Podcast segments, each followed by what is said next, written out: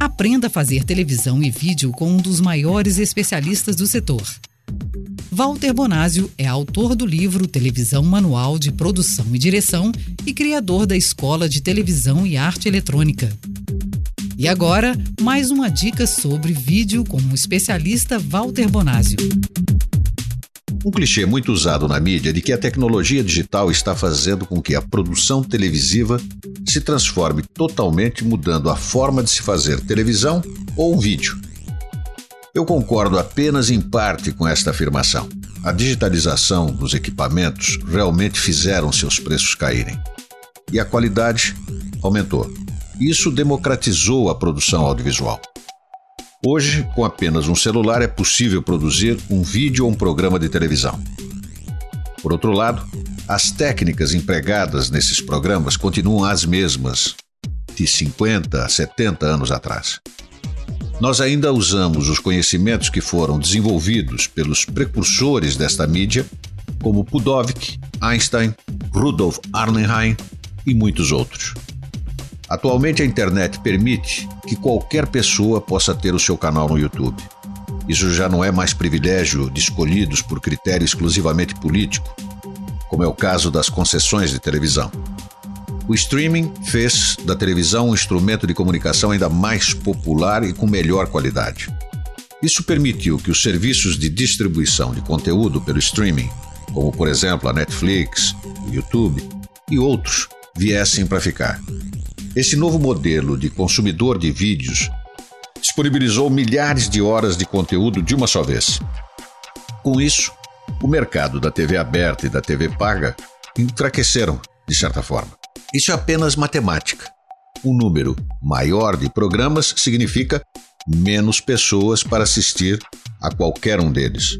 Mas tem uma outra razão relacionada com o negócio da TV aberta.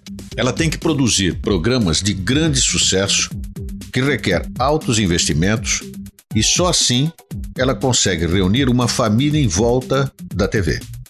Já para uma Netflix ou para uma Amazon Prime, faz muito mais sentido ter cinco pequenos programas que são vistos por cinco membros diferentes da família do que um só programa para todos os cinco membros assistirem em um só aparelho.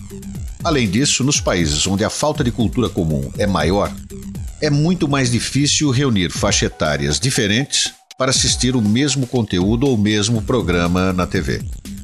Em outras palavras, o sucesso da TV aberta está ficando cada vez mais escasso. É estruturalmente impossível manter esse modelo de negócio por muito mais tempo.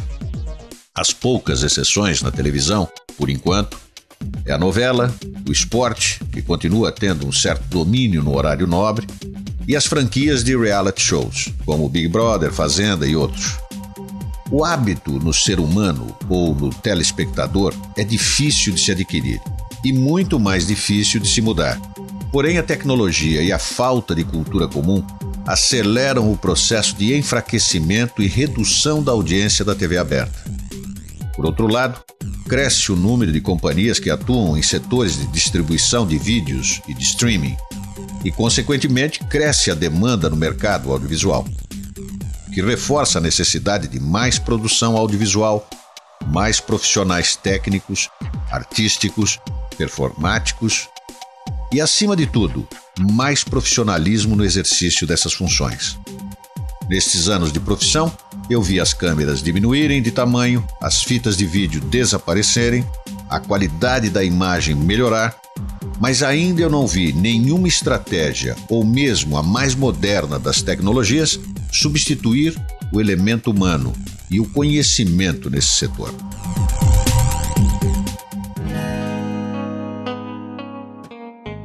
Eu vou contar uma história que comprova o que eu estou falando. Em 1982, no SBT, eu tinha sido promovido para o cargo de diretor-geral de um programa cujo orçamento era de apenas 5 mil dólares na época, por programa. É menos do que ganhava um só ator do programa que competia na TV Globo. Como diretor do programa, eu ajudei a desenvolver o formato final, que dramatizava em tons jornalísticos os casos policiais mais polêmicos da época, e alguns até do passado. A veiculação estava programada para as quintas-feiras, às 23 horas. Nós tínhamos que produzir 45 minutos de arte semanalmente com uma câmera e um VT, no estilo gravação take a take, o mesmo que faz o cinema. A falta de dinheiro e de condições técnicas não foram motivos suficientes para impedir que nós fizéssemos um bom programa de televisão. Eu e a minha equipe queríamos realizar um trabalho profissional. Isso fez com que nós conseguíssemos ótimos resultados. Em menos de quatro meses no ar, o programa superou a audiência do concorrente, atingindo pela primeira vez a liderança do SBT naquele horário. Mesmo com um formato simples, poucos recursos, uma emissora que estava apenas começando na época, nós conseguimos, graças a uma equipe de produção e de técnicos que acreditavam ser possível superar as deficiências, tanto financeiras quanto técnicas, e realizar um bom trabalho.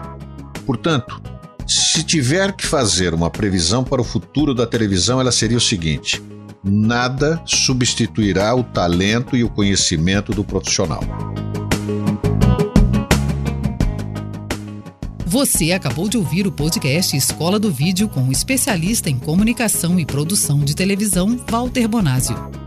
Todas as semanas, um novo podcast Escola do Vídeo, disponível no site vocêbrasil.com.br ou ainda nas plataformas de agregadores de podcast.